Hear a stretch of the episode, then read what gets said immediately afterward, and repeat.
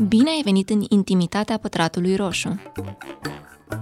Dacă există un lucru cu care majoritatea oamenilor pot să fie de acord, este că infidelitatea doare în ultimul hal. Deci este una dintre cele mai dureroase experiențe relaționale pe care le trăim sau le putem trăi și unii oameni merg până la a o descrie ca fiind o experiență traumatică.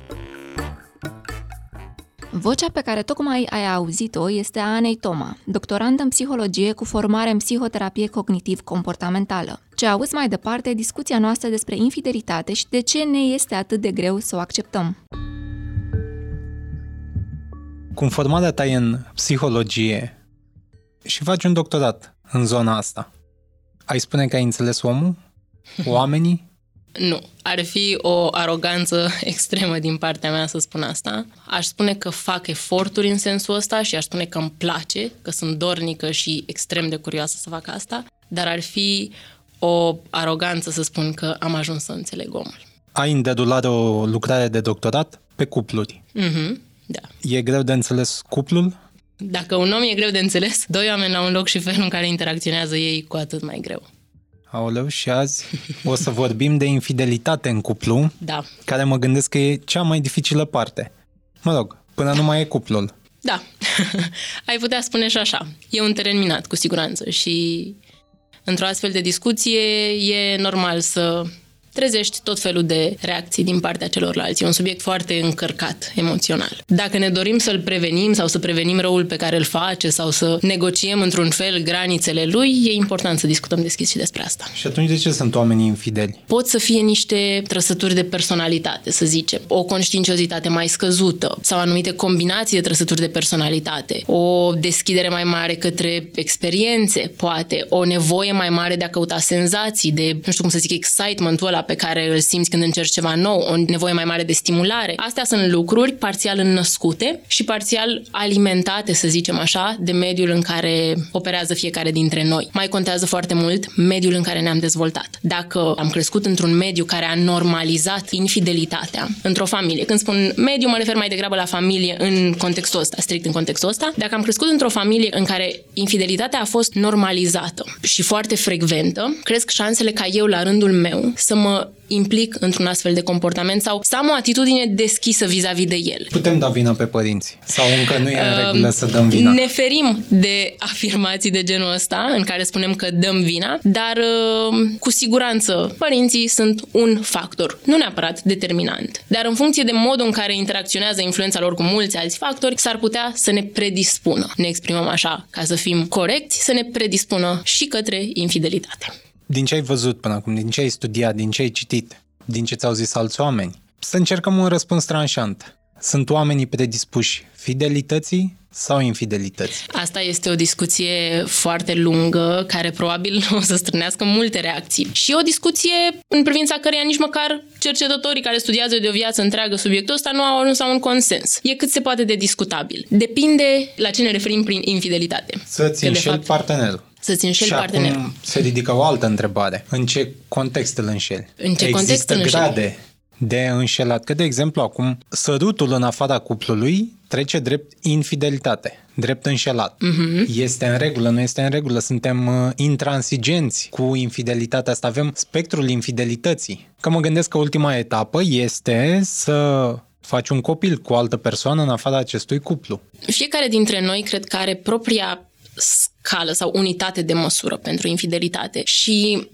nu ar fi corect. Au încercat foarte mulți să definească infidelitatea, să înțeleagă ce comportamente intră în uh, conceptul ăsta, ce e exclus de aici și așa mai departe. Nu am reușit să ajungem la un consens. Dacă totuși am vrea să, nu știu, o definim într-un fel, putem să spunem că e o violare, dacă vrei, sau o încălcare a înțelegerii pe care ai făcut-o cu partenerul tău în privința exclusivității romantice. Să... Ce frumos sună exclusivitatea da. romantică. Sună foarte frumos, da. Așa, așa sunt cuvintele din cărți și sună frumos, dar când le aduci în realitate, de multe ori dor sau, mă rog, nu au nicio legătură cu ea. În situația asta, mai ales de când cu tehnologia, a devenit cu atât mai complicat să definim infidelitatea.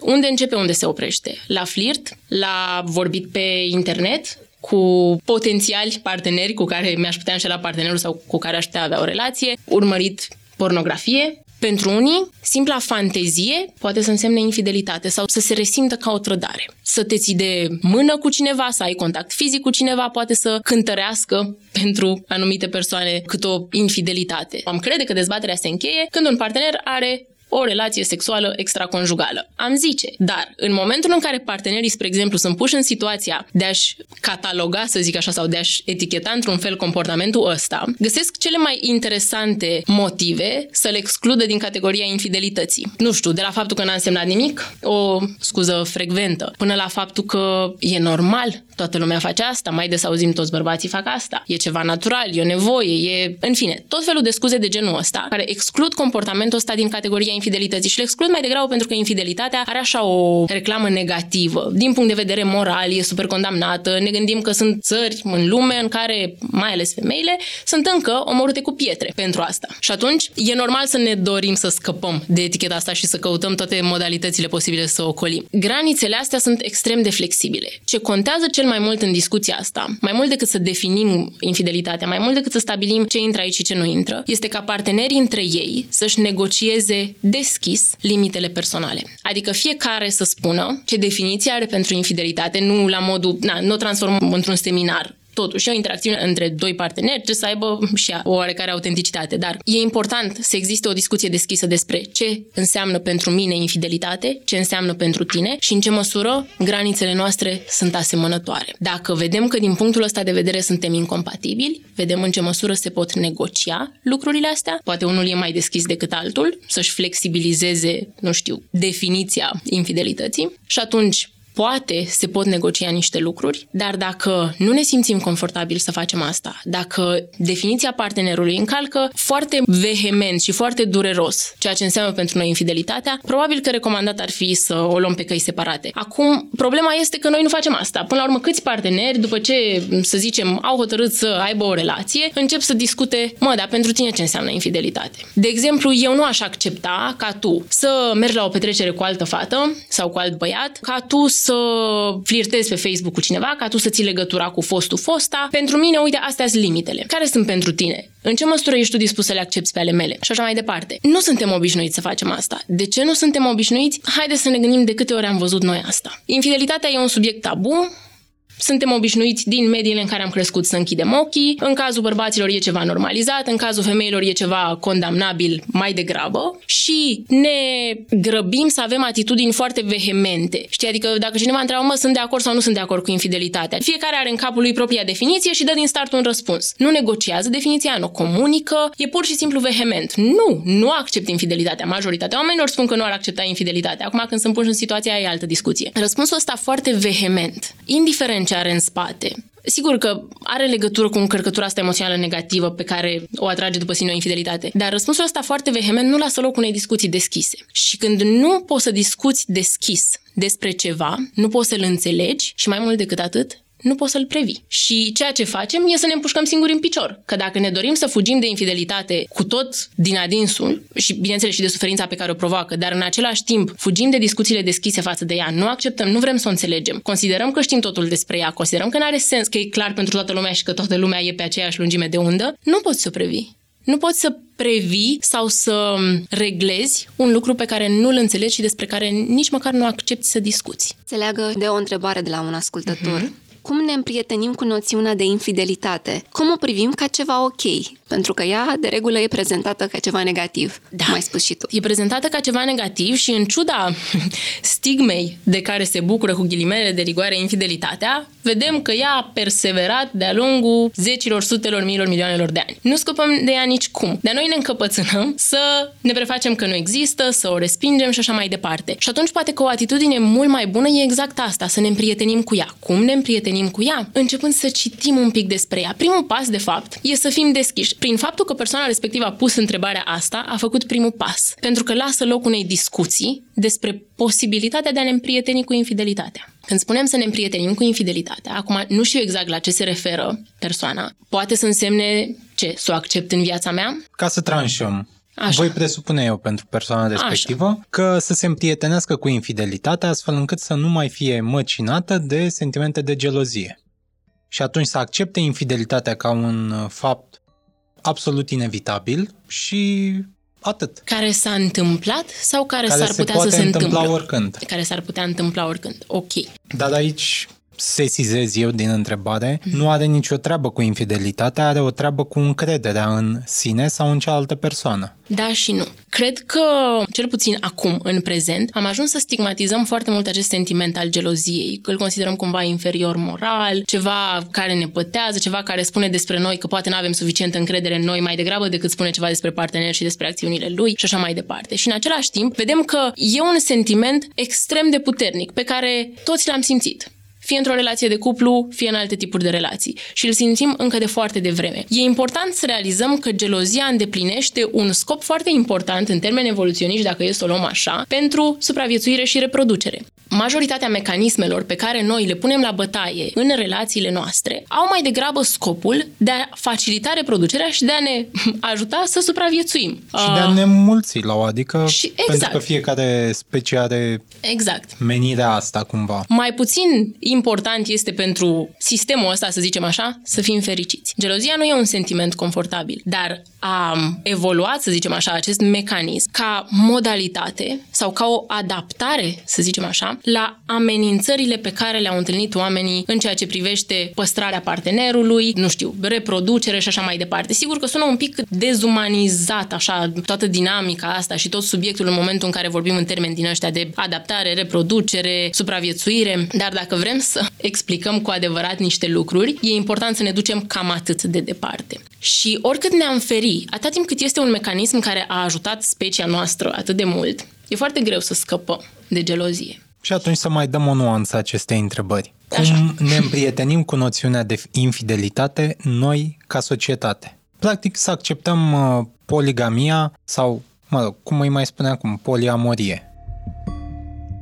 Este o diferență între infidelitate și poliamorie. Când vorbim despre infidelitate, infidelitatea implică a ascunde, implică un oarecare secret și nu ține cont de celălalt. Nu este consensuală, să spun așa. Și atunci ar trebui să ne împrietenim cu poliamoria, să o acceptăm la nivelul societății și implicit, acceptând asta, infidelitatea capătă și alte nuanțe. Da, Pentru că dacă poți să fii într-o relație poliamoroasă, Hai să-i spunem non-monogamă, pentru că de fapt Non-monogamă. intră în mai multe Exact, elemente. așa Pe e. lângă poliamoria e și relație deschisă, care nu trebuie neapărat să fie poliamorie. Dacă înțelegem în cheia asta mm-hmm. întrebarea, pe măsură ce societatea se îndepărtează de relațiile monogame și mm-hmm. este deschisă să le înțeleagă mm-hmm. și pe celelalte, să înțeleagă practic spectrul mm-hmm. relațiilor, mm-hmm. infidelitatea va fi diminuată, ceea ce menționai și tu, înveți să vorbești, înveți să stabilești acele limite și implicit infidelitatea nu prea își mai are rostul. Dar uh, câți oameni sunt dispuși să accepte acest lucru? Pentru că nu mi se pare că non-monogamie e chiar pentru oricine. Exact. Și nu ar trebui să fie. Apropo despre ce ar trebui să facem și să nu facem, să acceptăm și să nu acceptăm. Ar trebui, din punctul meu de vedere, să acceptăm foarte multe astfel de lucruri care sunt, până la urmă, niște alegeri personale ale cuiva care nu mă afectează pe mine direct. Nu consider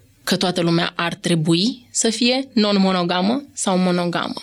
Consider că fiecare ar trebui să-și cunoască limitele. Ați fi surprinși, dar inclusiv în relațiile non-monogame în care oamenii spun că au acceptat și alte relații, să zicem relații secundare sau alte relații pe lângă relația pe care o au ei cu partenerul, tot resimt gelozie în anumite momente, tot le e teamă că ar putea să-l piardă pe partener și uneori pe acest traseu își dau seama că relațiile deschise sau non-monogamia nu sunt pentru ei. Și atunci e o discuție mai degrabă despre ce e potrivit pentru mine, ce pot eu să accept, ce sunt eu dispus să accept și ce mă face pe mine să mă simt mai bine. O relație monogamă, o relație non-monogamă, indiferent de formele pe care ar putea ea să le ia și să decid în funcție de asta.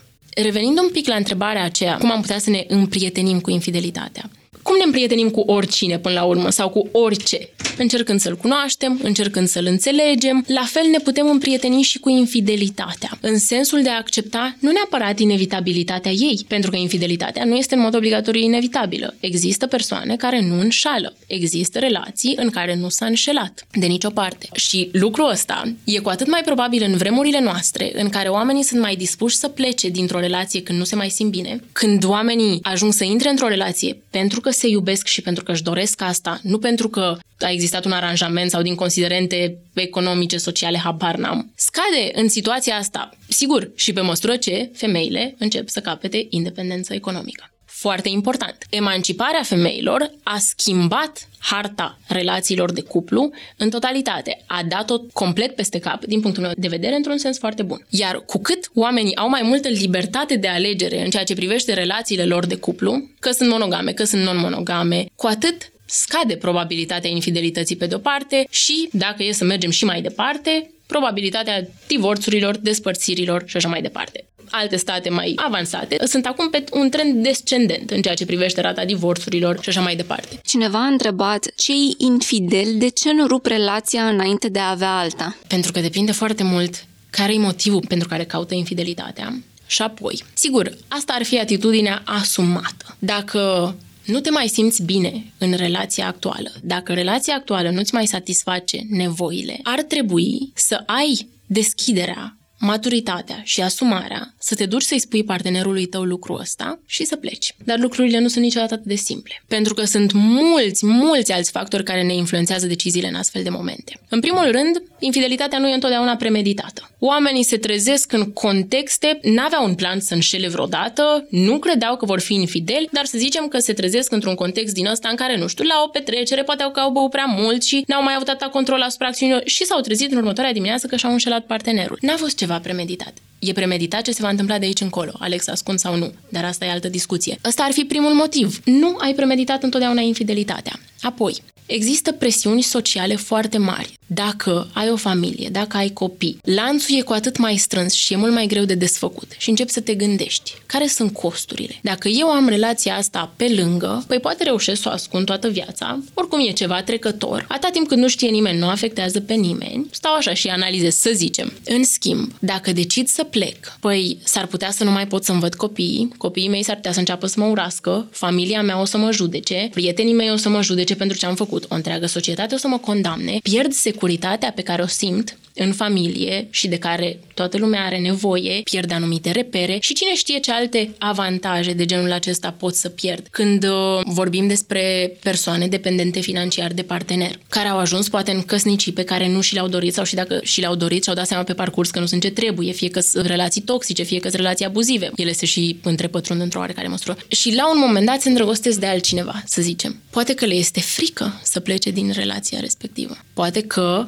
nu ar mai avea cum să se susțină financiar dacă ar pleca. Poate că le e teamă că nu ar mai avea bani să-și crească copii dacă ar fi nevoit să plece sau nevoită să plece din relația respectivă. Sunt o grămadă de astfel de variabile de care e important să ținem cont în momentul în care încercăm să înțelegem de ce o persoană a înșelat, în loc să plece mai degrabă. Mi se pare că chestia asta se aplică de fapt și pentru persoana înșelată. Da.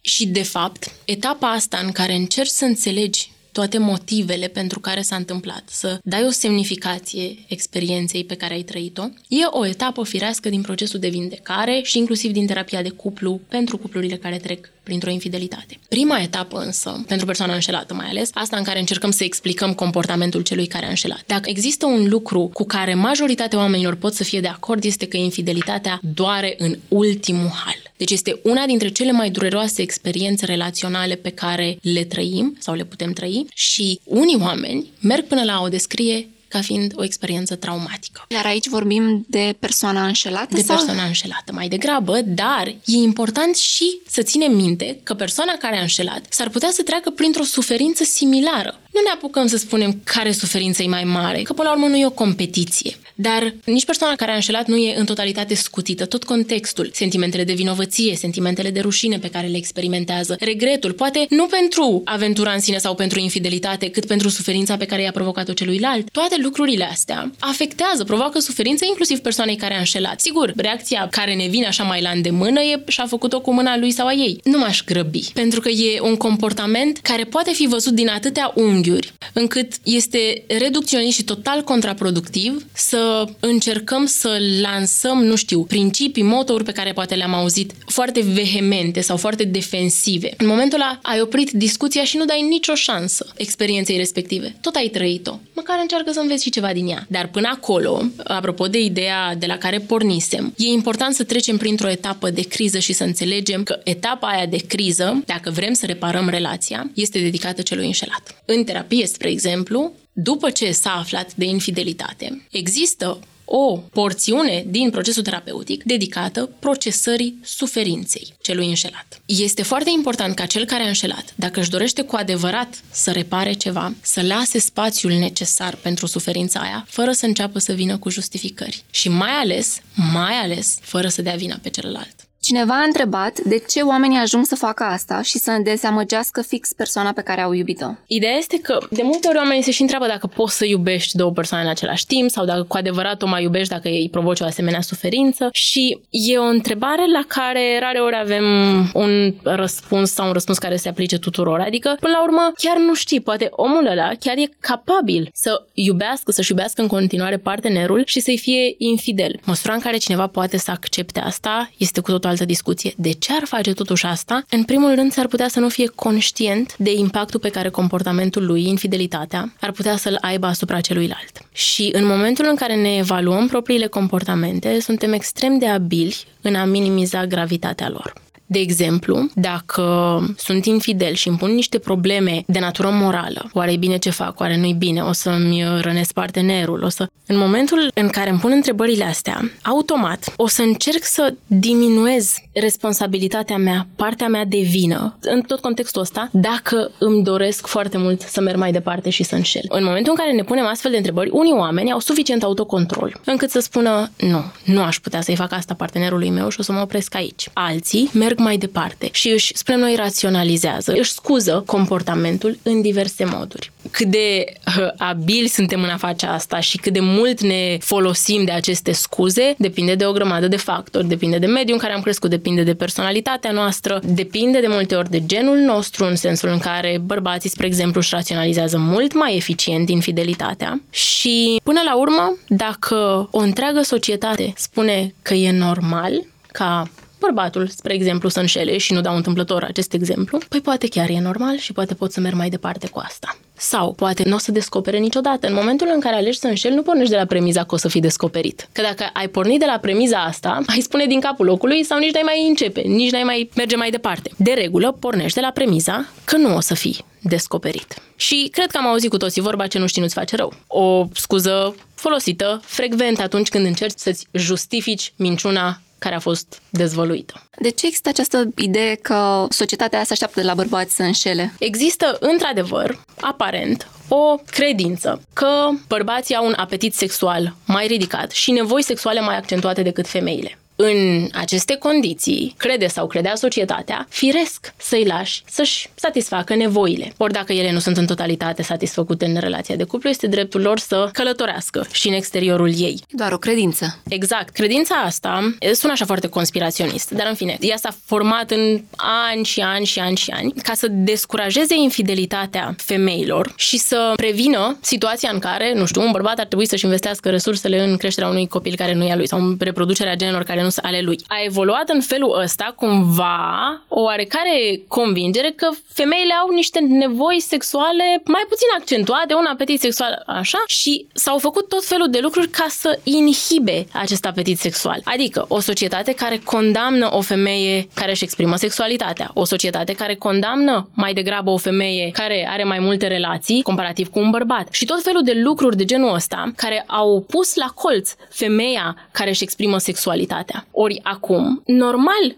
că în momentul în care inhibi și pedepsești și condamni și sancționezi social sau chiar legal infidelitatea, ea are tendința să fie cumva inhibată sau apetitul sexual, nu? Ai tendința să ți-l inhibi, că vrei să supraviețuiești totuși în societatea aia. În momentul în care femeilor li s-a dat libertatea de exprimare sexuală și trăim cele mai prolifice vremuri din punctul ăsta de vedere, vedem că uh, distanța asta dintre nevoile sexuale ale bărbaților și nevoile femeilor începe să se micșoreze foarte mult. Deci ceea ce s-a întâmplat nu era atât că există o diferență colosală între nevoile sexuale ale bărbatului și cele ale femeilor, cât faptul că nevoile femeilor au fost inhibate din vari motive, nu au avut libertatea și contextul să și le exprime, din motivele pe care le-am zis mai devreme, și bineînțeles că a apărut cumva această percepție că femeile nu au nevoi sexuale, lor nu le place să facă sex, e un favor pe care îl fac pentru bărbați. Mai mult decât atât, narativa asta care s-a creat în jurul semnificației sexului pentru femei și pentru bărbați merge cumva în aceeași direcție. Femeile erau învățate, mamele, bunicile, străbunicile noastre și așa mai departe, că sexul îl faci ca să faci copii și eventual ca să-i faci pe plac bărbatului. Ca să-l pedepsești pe bărbat, ce faci? Îi refuzi acest drept, da, fundamental. Mă rog, sunt și ușor sarcastică. Ori în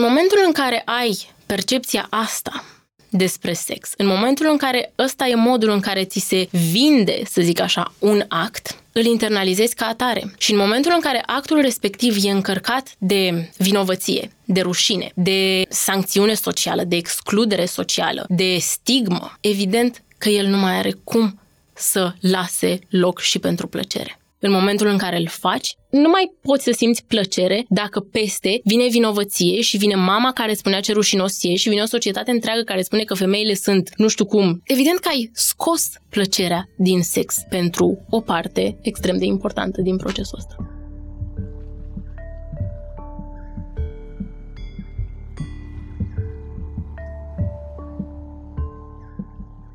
Podcastul Pătratul Roșu este realizat de Dana Alecu și Răzvan Băltărețu. Găsești toate episoadele pe Spotify, Apple Podcasts, YouTube și orice platformă de podcasting preferi. Totodată, nu uita să ne urmărești pe Instagram și Facebook ca să afli care vor fi următorii noștri invitați și să ne spui ce ai vrea să știi de la ei.